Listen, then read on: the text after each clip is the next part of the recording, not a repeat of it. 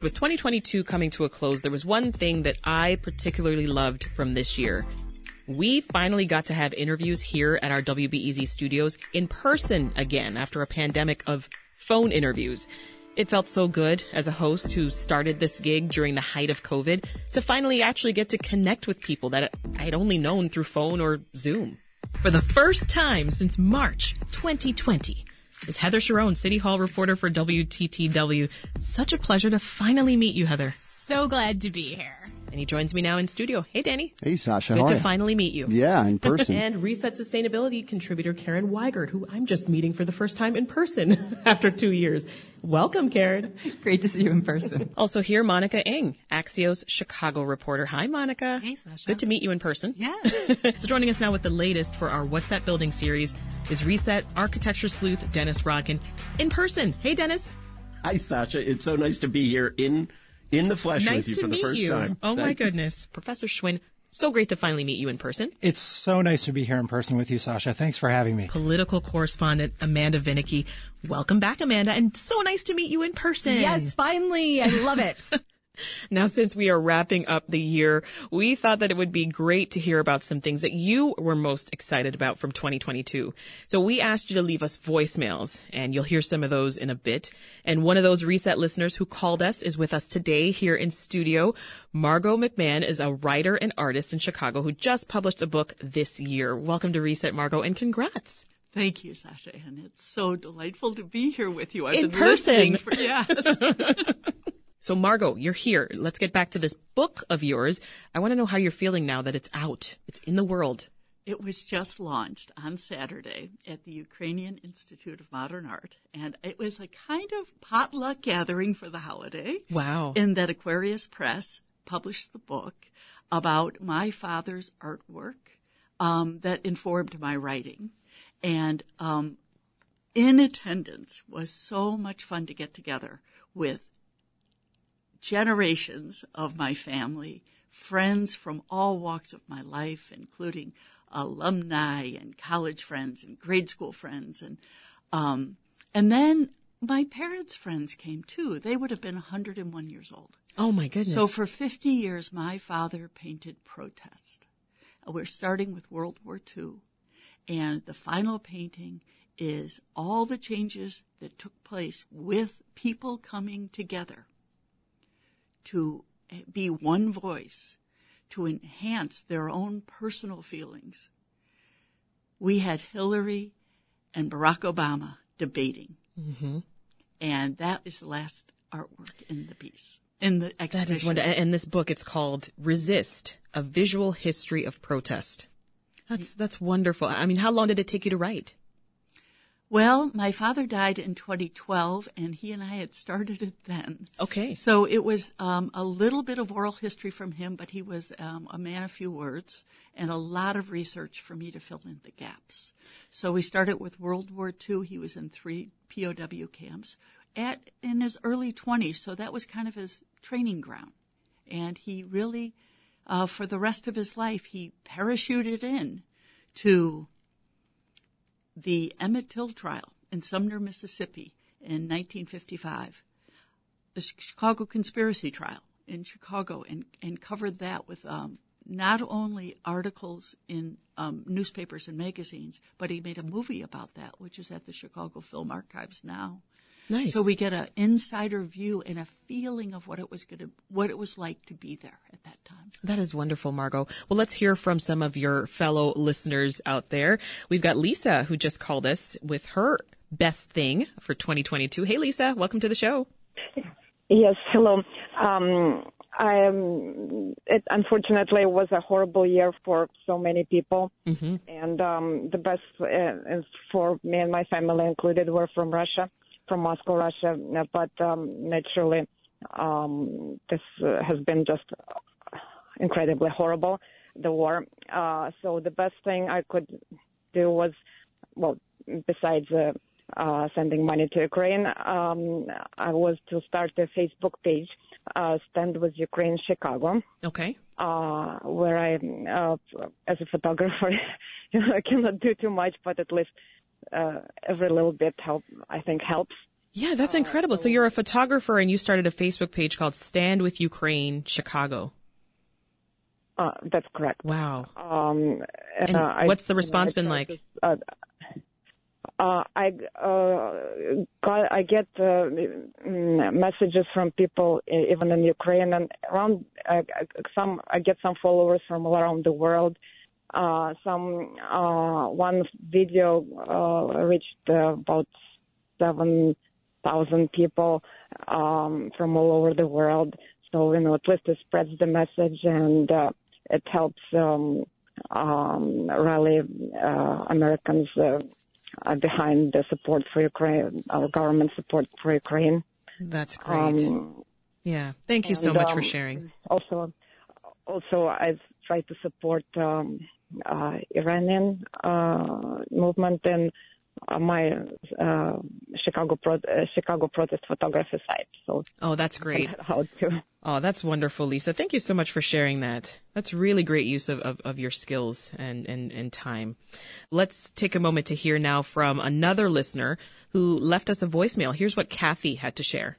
one thing that I am most proud of um, this year is being asked to be a keynote speaker at the high school that I graduated from I, maybe 10 years ago. But what was special about it, it's a high school that is um, really focuses on helping um, students who come from you know marginalized communities and just have tough backgrounds and just feel like odds have been against them and um I was really proud to be a keynote speaker and it was a wonderful moment. It, it was a moment of realizing that I've come far.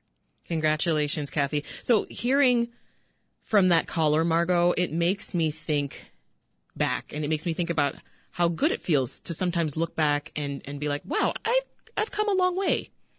Do you have that sense or that experience now finishing this most recent book of yours? It was amazing to go through the process and unveil what I had lived through, but my parents had experienced. Um, the um, 1960s, we were at the Michigan Avenue battle. Yeah. I was about uh, eight or nine years old and walking down a hallway when my brother came running and said, we gotta go. We ran out and dad had the van there. The sliding door was open. We jumped in and the mace was already in the air. And so we experienced it, but then to understand what built up to that moment of Um, over four or five days of extreme heat, police are overworked, the protesters are, are trying to be peaceful, but they're running into a lot of opposition. And to understand it historically and look back, which a eight or nine year old couldn't understand other than, oh my God, what's going on? You know, and we did go home and watch it on TV, but all of it was so unbelievable. Only to understand it in hindsight can we truly un- know what happened then. So it has been amazing to go through the process. And I will say the sheltering in place gave me a lot of time to deep dive into a lot of subjects. It gave us all a lot of time to, to do a lot of things and dabble. This is Reset. I'm Sasha Ann Simons. If you're just joining us, we're looking back on 2022 at some of the best things that happened to folks around Chicago. We are talking with Reset listener Margot McMahon, who's sharing her favorite thing from this year, which was publishing a book. Let's hear from another caller standing by. Here's Kelly in Andersonville. Hey, Kelly. Welcome to the show. Hi, Sasha. How are you? Doing well. What's your best thing of the year? Oh, okay. So I finally, finally, finally have launched my own business as a graphic designer. Awesome. And Yay. You did it. yay! Oh, still so scary, but Yeah. super thrilling. And I feel like it was something I'd always wanted to do, but stuck with nine to five jobs because they seemed less risky, less risky in quotes. But the longer I was in that job and staying there all throughout COVID as what I was being told I was an essential worker, um, and and really not so much. We could have done this from home, but I'm like every it, this whole pandemic has made me just completely reassess my definition of risk Yeah. um, and realizing that everything comes with that. So you're just you're choosing what risk feels most aligned for you. Um, and the fact that I get to now, instead of begging to work from home, I get Yes. to choose that for myself and look out the window at snowflakes and listen to WBEZ. Oh, I'm jealous. oh, it's delightful. well, they say, you know, they say, Kelly, life begins at the, you know, the end of your, your, com- the other side of your comfort zone. So you, you did it. You, you, you did step one. You started the business and, and it's going to be awesome. Thank you for sharing that with us. Margot, your, your book, it's also part of an exhibition at the Ukrainian Institute of Art. What's the exhibition all about? Well, the exhibition is artwork by my father that informed my writing. Okay. He, like I said, he was a man of few words. So I started to interpret his paintings as an art historian and then write and trigger it, which triggered the memories of little bits that he told me uh, throughout my lifetime and then build that out with research so that other people could understand how much went into painting these crowds that have gathered to be a louder voice for whatever their concern was. And you've had a chance to go and see the exhibition? The ex- exhibition opened on Saturday. Okay. And it will be running until February 12th at the Ukrainian Institute of Modern Art. Uh, it's Chicago and Western. What's that like for you getting so many people now looking at your father's work? It was amazing. Um, Joe Burton and Gloria Groom wrote the introduction to it, but they were also really blown away by seeing it in the expansive gallery space of the Ukrainian Institute of Modern Art.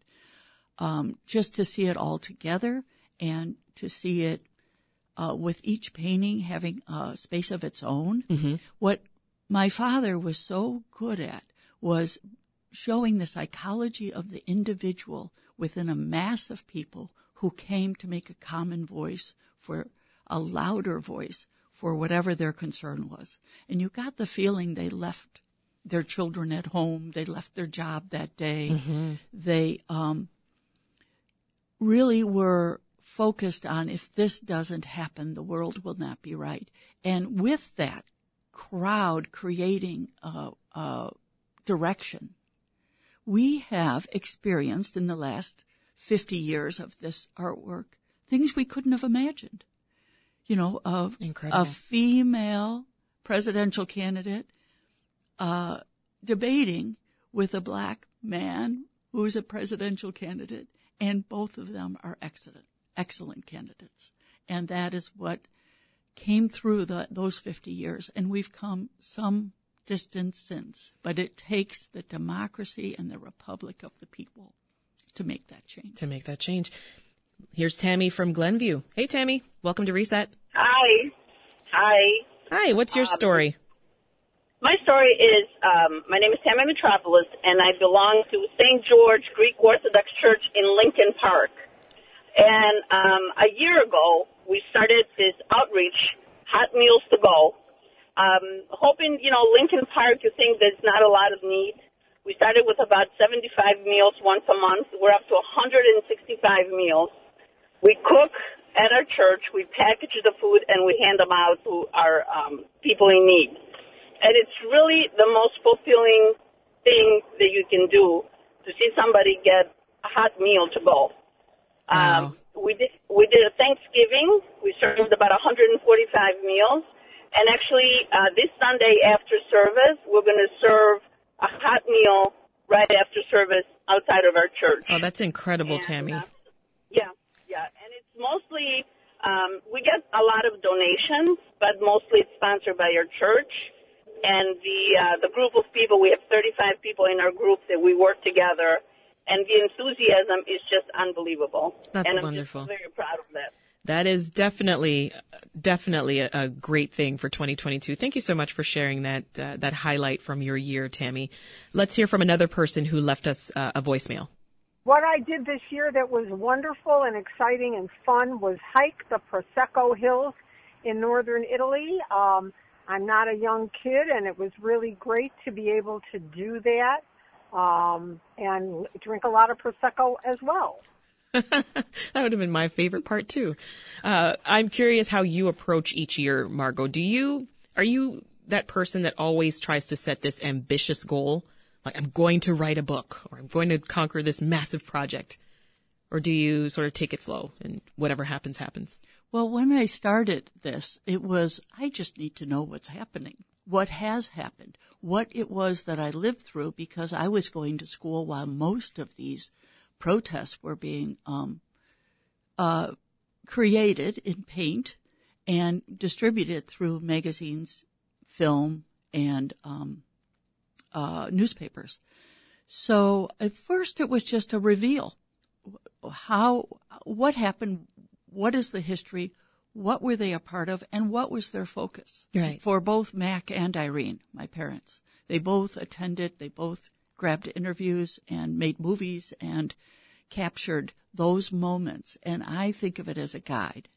Something that has happened. We can now, as gawkers, look at it like my father who called himself an innocent bystander and see how protest changes things. Yeah. And peaceful protest can. So over time, it started to look more and more like, okay, this is a book and this is going to be exactly one great book. Yeah. Let's hear from another listener. Here's Maeve in Park Forest, who I think also has written a book. Hey, Maeve. Welcome to the show. Thank you so much. So what, did you write a book this year and, and publish it too? Yes, it's a book of poetry. Awesome. What's it called? The title is The Angles of Our Tangles, and the subtitle is Massaging the Corners of the Soul. Oh, I love that. Did it take you a while to write, Maeve? Oh, yeah. It's kind of a lifetime collection. People have been asking me to publish for years and years. So I finally did. So then it sounds like you have a, a bunch of people who are standing by waiting to, to buy this book of yours. Yeah, it's um I've I've had quite a few people who we had a party and a book signing and um yeah, it's it's gone well so far. Oh well that's awesome. Congratulations, Maeve. Thanks for sharing that with us. Let's uh, hear from Nick in Elk Grove. Hey Nick, welcome to Reset. Hi, thanks for having me. So what happened to you this year? Well, since COVID, um, been working from home like a lot of people and tons of time around my little kids, one, four, and six year olds. So it's just chaos, all boys. So grateful for it. But also with the extra time, I finally, like a lot of people, had more time for hobbies and passions and everything. And so I started during all that time working on writing, recording music, which is something I kind of used to do, but okay. didn't have time.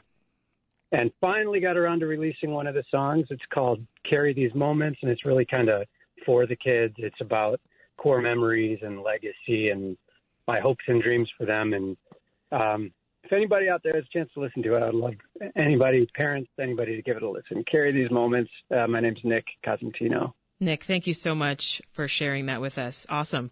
All right, let's hear another voicemail. Hi, this is Romeo. Um, there's a lot of amazing things that happened to me this year, but one of the best things that I did for myself was go to Amsterdam by myself it was great because I got to meet a lot of new people. And with being lonely for a couple of days, it really pushed me out of my shell and uh, helped me out and has helped me immensely with my work and my life and my relationships. So, Margot, did you have a chance to to travel at all this year? We heard someone who went to Prosecco Hills and, and now Romeo and his trip to Amsterdam. Yes, we had a family wedding in London. Oh wow! Uh, Thanksgiving weekend. That's awesome. And my husband and I tagged on um, Barcelona. Oh, so we had a few days there, which was beautifully. How was Barcelona? Really, really nice. We kind of picked it because it would be warmer than London, and true, both were warmer than here. um, but it was really quite remarkable. We found a place that we could walk to almost everything. Oh, um, wow. and visited um, Miró Museum, Picasso Museum, um, went to concerts and masked up and sat far away, but we were able to like travel and the world is still there. Oh, that's, Proof. that's awesome. That sounds fantastic. All right. Before we go, let's hear one more voicemail. My name is Wes Ketchum, Logan Square, and the best thing I did this year was uh, my wife and I took our two young kids, eight and ten, and the dog, and drove around out west uh, with a trailer and camped and hit the national parks for like a month. And it was time. It was a whole lot of time close together and incredibly well spent. That is awesome. What are you looking forward to? If you have to look ahead now to 2023, because that's coming up in what, a week? What are you looking forward to, Margot? I am um, looking forward to time with my family this week.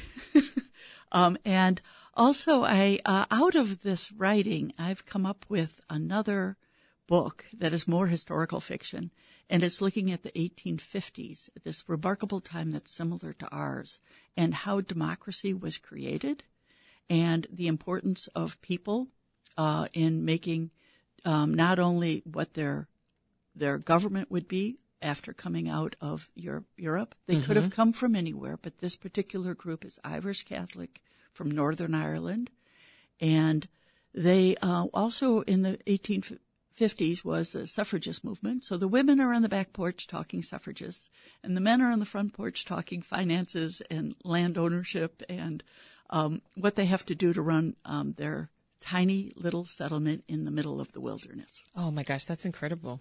Uh, but when I think about what I want to look forward to for 2023, I realize I haven't put a lot of thought into it just yet. I feel like I'm just kind of, I'm going and going and I'm on this sort of hamster wheel where I just kind of, I deal with the next day and the next day. Uh, I don't know if you ever get caught up in, in those kinds of moments, but I think maybe what I would love to do is, uh, cause I'm on this travel thing lately. I, I want to go somewhere that I haven't been before. Mm-hmm. Uh, I've got a milestone birthday coming up next year, so maybe that would be a good time to do it. What do you think? I would do it sooner. You would do it sooner. if you could find a window, because you could always do it at your birthday as well. That's true. But, um, you know, you never know because it, we're kind of traveling within windows of when we can and, um, hard telling what is, uh, what Omicron is going to turn into. So oh, I would just, uh, when you find an opening, go out there and see the world. It is still there. I have proof. is your book, you think, going to take you on some more travels? Um, yes, I've had a lot of wonderful opportunities to talk about my writing at um, the La- Lake Forest Library, Winnetka Library, um, and um, my new writing is about the Adirondacks. So my husband and I went there Columbus Day weekend and hiked the areas that um, this settlement was. Yeah, and got to see uh, stone foundations of the cabins that they lived in, and it was. Uh, and besides being spectacularly beautiful with the leaf change, it was really great to walk around and feel the history there. That was Margot McMahon, artist and author of the new book, Resist, A Visual History of Protest. Thank you so much for joining us, Margot. Thank you very much for being here. It's so, so nice to be with you yeah. in person. And Sasha great to Ann. meet you in person, Margot. And, and before we go, I want us to listen to some other voicemails that we received. The thing that I did that was so amazing was I won my first election, made history as the first African American woman to win Ela Township trustee. Last year, it was our second year that my husband and I spent alone because of COVID. And I was a little bummed out until he gave me my Christmas gift. He bought two tickets for us to see The Cure in Barcelona. So in November, we went to Barcelona for ten, for 10 days and we got to see The Cure best Christmas gift ever. My name is Eugene Judice, and I'm a law librarian in Chicago. What I accomplished in 2022 is the compilation of a group of daily reflections that I wrote during the height of the pandemic. There are over 360 reflections based on quotations from famous and not so famous people. I've completed the compilation and working on editing, and I look forward to publishing it in early 2023. Sasha asked, what's the greatest thing that happened to individuals this past year. Well, mine is I met and got engaged to the most wonderful woman that I've ever met in my life. So, again, this is Swan calling you. Have a good day. Bye. Oh my gosh, I love that so much.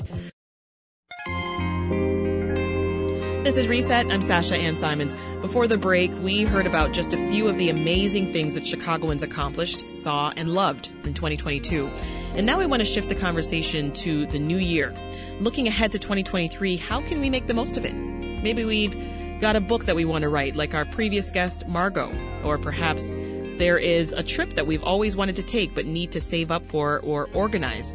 Big goals like that take planning, and it's easy to make all sorts of uh, proclamations on, on January 1st, but how can you be sure to follow through on them? So fortunately, our next guest has some advice and some tips on how to do just that. Joining us now is Katie Milkman, behavioral scientist at the Wharton School of Business at the University of Pennsylvania. Welcome to Reset, Katie. Thanks for having me. Before we get to some of the research on setting and uh, achieving goals, I'd love to hear from you what your favorite thing was from 2022. Oh, I love that question. Um, I think the highlight of the year for me actually was um, an event series that my research center put together. We um, hosted authors who had written behavioral science books and we interviewed each of them and it was just a tremendous amount of fun and wildly popular in ways that we hadn't anticipated. So that was a big highlight of the year for yeah. me. Yeah. Oh, that's awesome. I'm curious from a, a research standpoint how useful it is to look back as we're preparing for the coming year versus just kind of letting go and, and seeing the last year as being something of the past? What do you think? Well, it's a great question. It depends on a few things. First of all, it depends on whether or not the habits that you are hoping to start in the new year, if your new goals are an extension of things that have been going well for you, or if they are really new things. And if in the last year you haven't been able to accomplish those goals and that's why they've been set out for you in the year ahead. When you're hoping to do something new in the year ahead, you actually benefit from the disconnect that the sense of turning the slit, you know, turning over the page to a new year creates.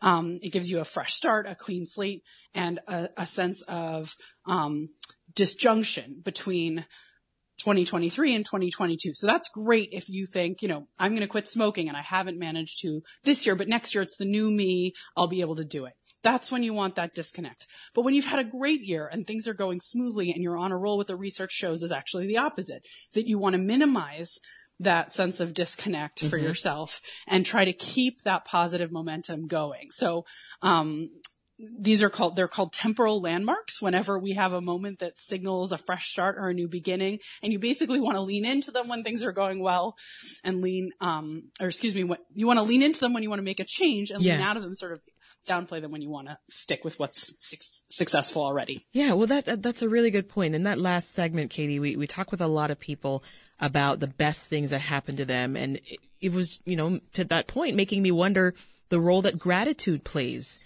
in achieving goals. Like, is there research that speaks to the role of gratitude and joy? Uh, yeah, absolutely. Well, one thing that's really interesting, uh, Nicholas Epley, who's a researcher at the University of Chicago, um, has shown that we don't express gratitude as much as we ideally would in order to magnify um, the, you know, experience the maximal benefits. So gratitude is this incredible emotion. And when we express it, we always worry that it'll be awkward to have that exchange where we tell someone, you know, I'm so grateful to you for this, that, and the other. Um, but actually, we overestimate the awkwardness and underestimate how wonderful it will make us feel to express gratitude and how much people will love hearing from us yeah. with those expressions of gratitude. So the more we can express gratitude really in life, the better. We underdo it. That's a good point. So uh, we heard lots of impressive accomplishments from our, our callers earlier. People writing books, people climbing mountains. Um, and some of our listeners, you know, maybe they're feeling inspired to do some of those same things, Katie. So for big goals like that, where does someone start? Yeah, that's a great question. Well, I wrote a book called How to Change, which is literally all about the science of how you can achieve your goals. Um, because I felt like too few people actually knew what the evidence is. And there is a lot we can do that helps. The first thing I would say that, that you have to think about is, of course, what is the goal that you're trying to achieve? You know, is it that you want to get fit? Is it that you want to learn a new language? Is it that you want to quit smoking? You know, what's the, what's the big goal? Do you want to be, stop being late to meetings? You want to move to a new community, make new friends? So first define the goal. But then after that, it's actually quite important to think a bit about what are going to be the key roadblocks that you anticipate uh, that could trip you up, what obstacles might get in your way. And that might sound counterintuitive. Why would you want to focus on obstacles? Don't you want to be, you know, thinking positively? Isn't that what the research shows? But actually, if you don't think carefully about the obstacles, it's really hard to pick strategies that are well suited to help you succeed. Um, and what do I mean by that? Well, for instance, a lot of our goals we set aren't that fun to accomplish. If that's going to be a barrier for you, you actually need to focus really hard on figuring out how am I going to make it enjoyable to pursue this goal. Because if we don't enjoy it, we quit things earlier. That's what the research shows. Yeah. But uh, if the barrier is going to be forgetting, say you want to, you know, get onto a new medication regimen. It's really important for your health and you realize that you're forgetful and you keep not taking those meds. Well, that's really, it's not about enjoying taking your medications. You need a really successful reminder system. So depending on what the barrier is, you need a totally different set of solutions. And success is all about being strategic in order to set yourself up for it. So, yeah, um, happy to talk more point. about some of that. Yeah, no, absolutely. It, we'll we'll pick apart some of those uh, those points. Uh, you know, I, I can't count the number of times that I've said, you know, I, I want to do X general goal, only to you know totally lose sight of it a, a few weeks later, and I'm still Katie paying for the gym membership that I'm referring to here. Um, w- what am I getting wrong though? I, I mean, I, I feel like maybe my goal was was too vague. That could have been So- something. Yes. Often we set that big goal and it's, it's distant, it's vague, like I'm going to get in shape.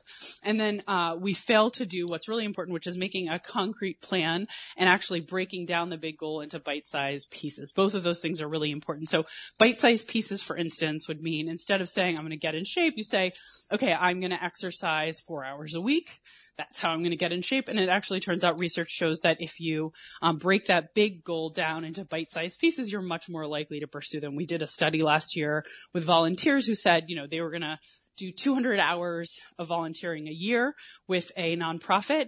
And we either reminded them each week to do some hours each week to reach their 200 hour um, yearly goal, or we reminded them to do four hours each week, which of course amounts to their 200 hour yearly goal. And the people reminded do that four hours each week actually volunteered about 10% more. That, that Ah. big goal broken down is more approachable. Um, so that's one thing that helps. And then thinking about, okay, if you're going to do four hours a week, say of exercise or three hours, whatever the amount may be, when will you do it? Where will you do it? How will you get there? Make those detailed plans. Um, say, you know, 5 p.m. every Tuesday, Wednesday, Thursday, you're going to hit the gym for an hour. That's how you'll hit, say, three hours a week of exercise. And, you know, the gym is at this particular intersection. You're going to get there by walking after work or biking or scooting, whatever your preferred transit mode it actually really helps tremendously to lay out those details because now it's not just a vague plan that you can sort of put off, say, oh, I haven't gotten around to it. It's a firm commitment. And the minute that on Tuesday at five o'clock you skip doing what you said to do, um, you now feel like you've broken a commitment. It's much harder to put off.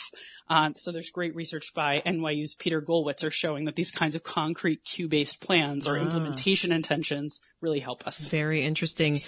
If you'd like to join the conversation, tell us what goals do you have in 2023 and what are you proud of this year? Our number is 866-915-WBEZ. E Again, we're opening up the phones again. Call us at 866-915-WBEZ E and tell us what you're planning for 2023.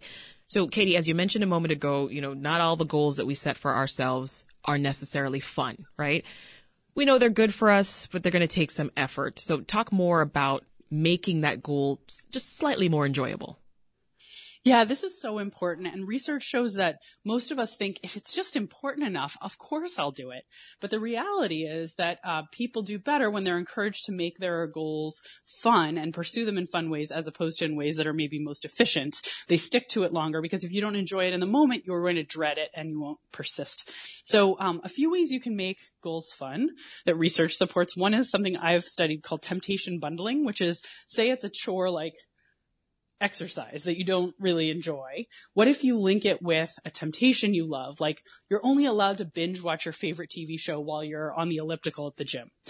Now all of a sudden, right, you're going to look forward to those workouts to see your favorite TV show. Time is going to fly while you're there. And you might actually, um, eliminate some wasted time that you would normally spend on that guilty pleasure of watching TV in the bargain. So, um, temptation bundling can really change the nature of an experience in a positive way and increase the rate at which you engage in something that's, you know, aligned with goal pursuit. And it's not just exercise, right? You podcast, listening to doing household chores, or save a favorite restaurant to visit only with a difficult relative.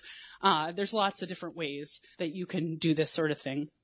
And another way to make it more fun to pursue your goals is by making them social. So when you en- engage in an activity that might otherwise not be that fun, but you do it with someone you like, whether that's, you know, budgeting or exercise, uh, that, that also can add value. So think about what will make it most fun for you to pursue your goals. And that might also just change the way you pursue them, right? Zumba class with your friend instead of getting on the Stairmaster might be the right way because you just select a different way to get in shape. Yeah. Well, sometimes we don't always respond to the carrot, right? Occasionally we, we need the stick. And you, you talk about this idea of penalty clauses. What is that? Yeah, absolutely. Yeah. So, um, making it fun is one approach so that you won't procrastinate forever, right? And you'll actually get around to doing the things that are good for you. But sometimes, as you said, we need the stick. So the, the idea of a penalty clause is that you're sort of treating yourself the way maybe a teacher or a manager or even a government might normally treat you to try to get you to you know, get in line. So we're used to someone saying, Hey, you know, if you don't do the following, you could get fined or you're going to, you know, you could lose your job or you could get in trouble. But what if you did that for yourself, right? Imagine you say, you know, if I don't practice uh, Spanish three hours this week, then I'm going to have to donate money to an organization I hate. Say, you know, say I'm a Republican and I'm going to have to donate to the Democratic Party, or say I'm a Democrat, and I'm going to have to donate to the Republican Party if I don't hit my three hour goal. Now that's going to really sting if you have to do it, right? So imagine mm-hmm. um, setting up that kind of penalty clause. It's called a commitment contract, and research shows that putting money or having the ability to put in money um, to an account that you will have to forfeit if you don't achieve a goal can help with lots of things like it increased uh, quit rates for smokers by about 30% over a standard smoking cessation program to give them a way to put money on the line they'd have to forfeit. So it's their own money choosing to put it in, on the line. That helps a lot. And there are websites like stickK.com and Beeminder. I have no affiliation with either, and there may be others I don't know about where you can create these kinds of commitment contracts, put money on the line. Yeah. Uh, choose a referee who will hold you accountable and then the site will charge your credit card and send the money to a charity you like if That's you want cool. a silver lining or one you hate otherwise.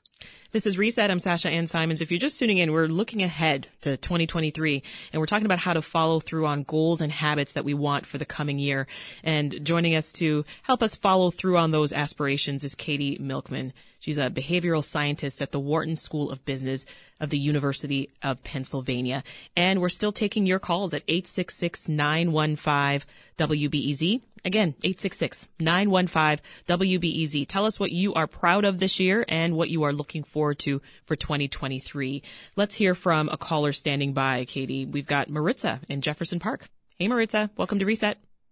Hi, Sasha Ann. Hi, Katie. Um, so this year was probably equally the one of the greatest and worst years. I went through a super devastating breakup mm. of a five year relationship early in the year. Mm-hmm. Um, still very heartbroken about it. Oh, I'm so sorry, Maritza. Um, thank you. But um, that did kind of um, was kind of the impetus to start traveling again, doing things solo. So um, I traveled to Italy by myself to visit old friends, visit family, and um, I started going back to the theater even if I was going solo.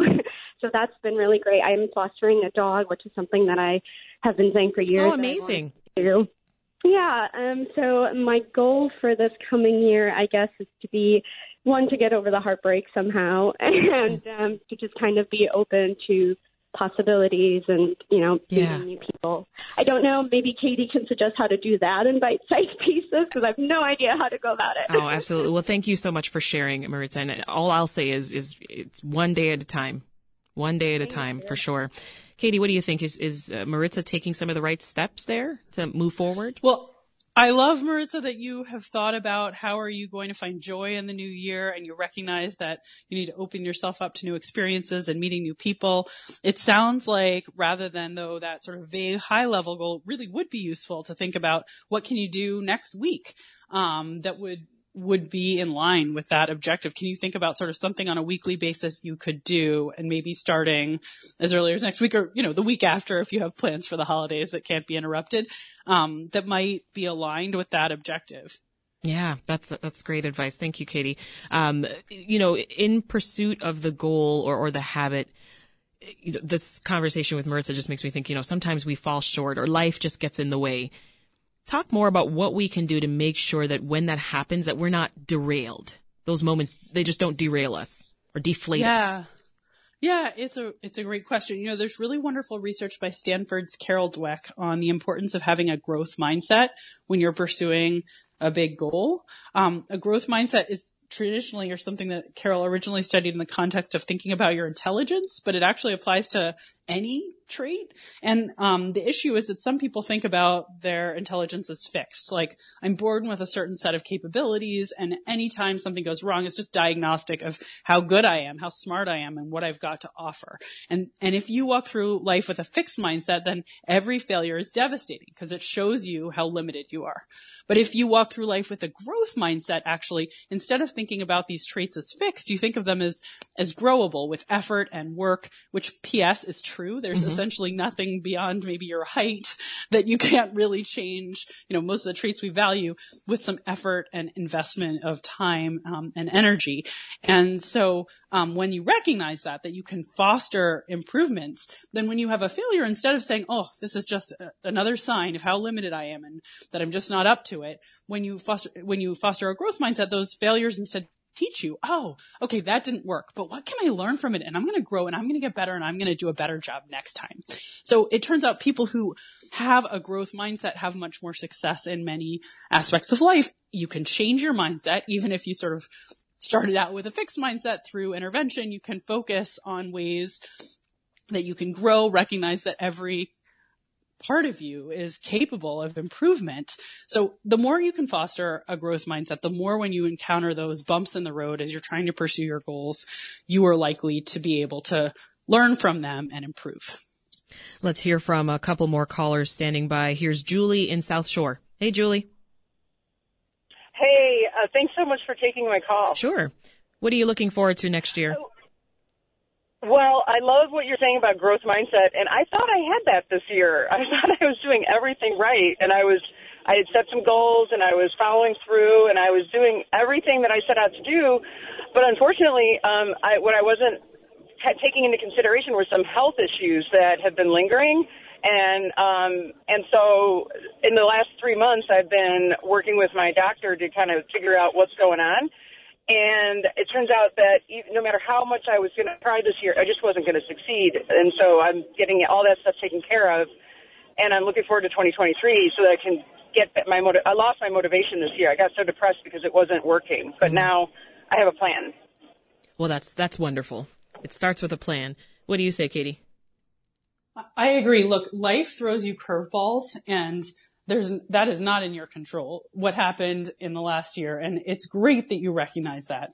And that you recognize that means that the year ahead is a fabulous opportunity for a fresh start. Now that you've taken the steps you need to try to improve the situation with your health recognizing you know things could still go wrong. And in fact that's how goal pursuit works. It's bumpy right? Two steps forward one step back. And certainly if it's out of your control you cannot hold yourself accountable for that but um, making a plan, figuring out how can I learn from what went wrong. So if similar things come up this year, I'll have a plan even to to deal with them faster and better potentially if, if you think there's any anything you can learn from what happened in the year behind you and then embrace the fresh start because that is sort of the magic of these moments uh, like new year's yeah. they even come up mondays they they tell you okay it's a new chapter it's a new beginning. They can give you a renewed sense of optimism even when you have lost that optimism because it's been a tough period. So i'm excited for you to use this fresh start um, and i'm sorry for for the health challenges you encountered in the year before this. Thank you for sharing that julie. Uh, katie is it better when we make these goals is it better to share with with friends or family than to keep it, it private? What do you say? It can with others, the reason it can be helpful is just what we talked about before about how um, any sort of penalty clause actually can be extra motivating. So, you know, finding yourself, right, if you don't achieve a goal mm-hmm. can be motivating, but telling other people is a form of accountability because now if you fail, you're going to have a small bit of shame. Uh, and that's sort of like a penalty clause. It's a penalty clause that's, psych, uh, you know, it's in your mind as opposed to in your your bank account, but it's still a use of the same tool, um, which is trying to make sure that you have all of the incentives that you control aligned to push you towards success. Yeah, good, good point. Let's hear from Caleb in Elmhurst. Hi, Caleb. Welcome to Reset. Hey, um, uh, thanks for taking my call. Sure.